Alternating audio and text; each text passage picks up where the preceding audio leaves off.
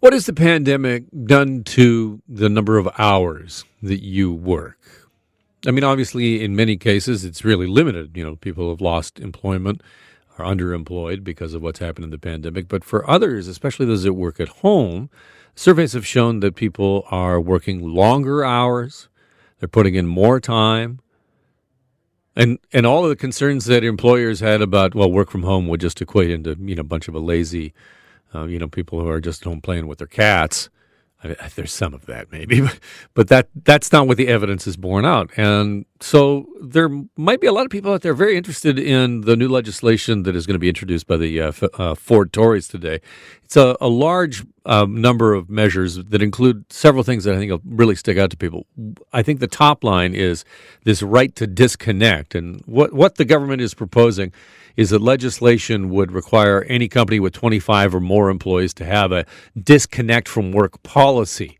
And that will lay out the expectations about response time for emails or connecting, whatever.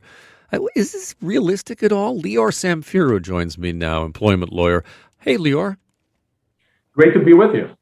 So, how realistic is this kind of thing in terms of legislation from a provincial government? It is certainly a good idea in theory, and it's certainly something that many employees are going to say, yeah, we need it. The reality, I think, is going to be uh, that practically speaking, employers are not going to be able to provide this, this right to disconnect, or put it differently, employees may be too concerned to say, I'm off, I'm, I'm disconnecting, I'm not responding, because, like with any workplace, there's some competition and others may be more keen. So I think the reality is that in a world that's connected, where we have our phones, where we have our, our emails, where we're accessible for right or wrong, it's going to be very difficult for employees to, to, to actually disconnect. Uh, and employers that have a policy but don't actually push and enforce that policy are not really going to see much of a difference in that workplace.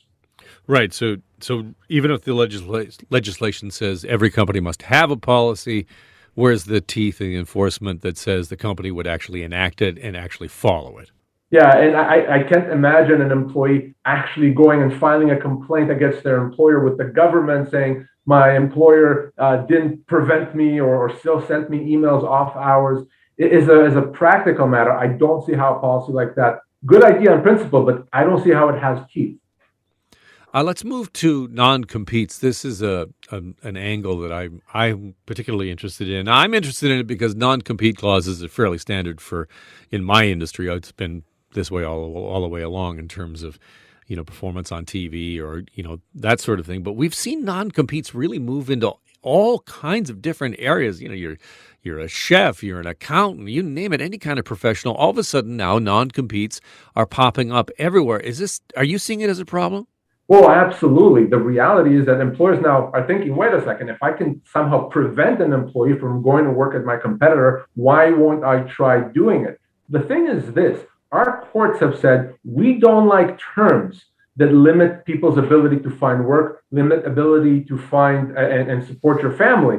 And because of that, for most people, the courts have said a non compete is not enforceable. But despite that, employers are using it, and employees see that in their contract. They don't want to get into a legal battle with their employer. So you may have employees that are in a very difficult situation. They don't leave a bad employer, or if they do, they're afraid to work in the industry for however long. So I think this is actually a very good, smart move that's going to help employees and it's going to prevent some frivolous cases that we see in courts where employers are trying to enforce a non-compete to make a point and maybe scare other employees when legally it's actually not enforceable.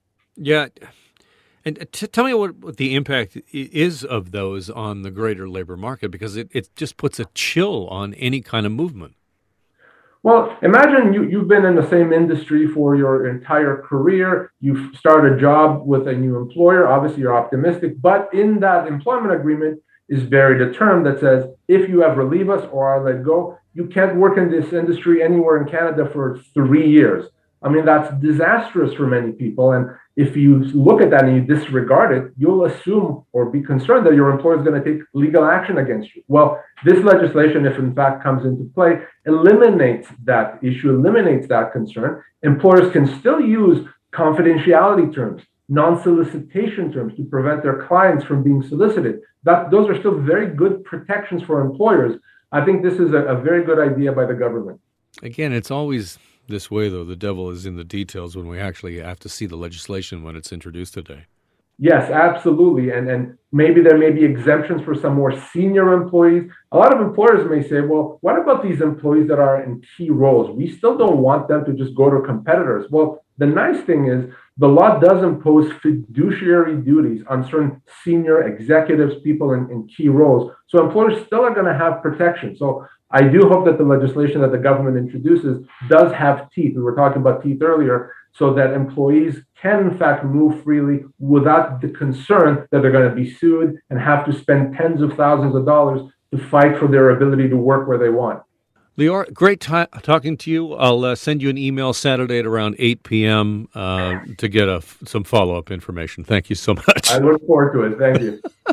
that is Lior Samfiru, employment lawyer. Ah, do you struggle with that? Do you struggle with the you know the 8 p.m.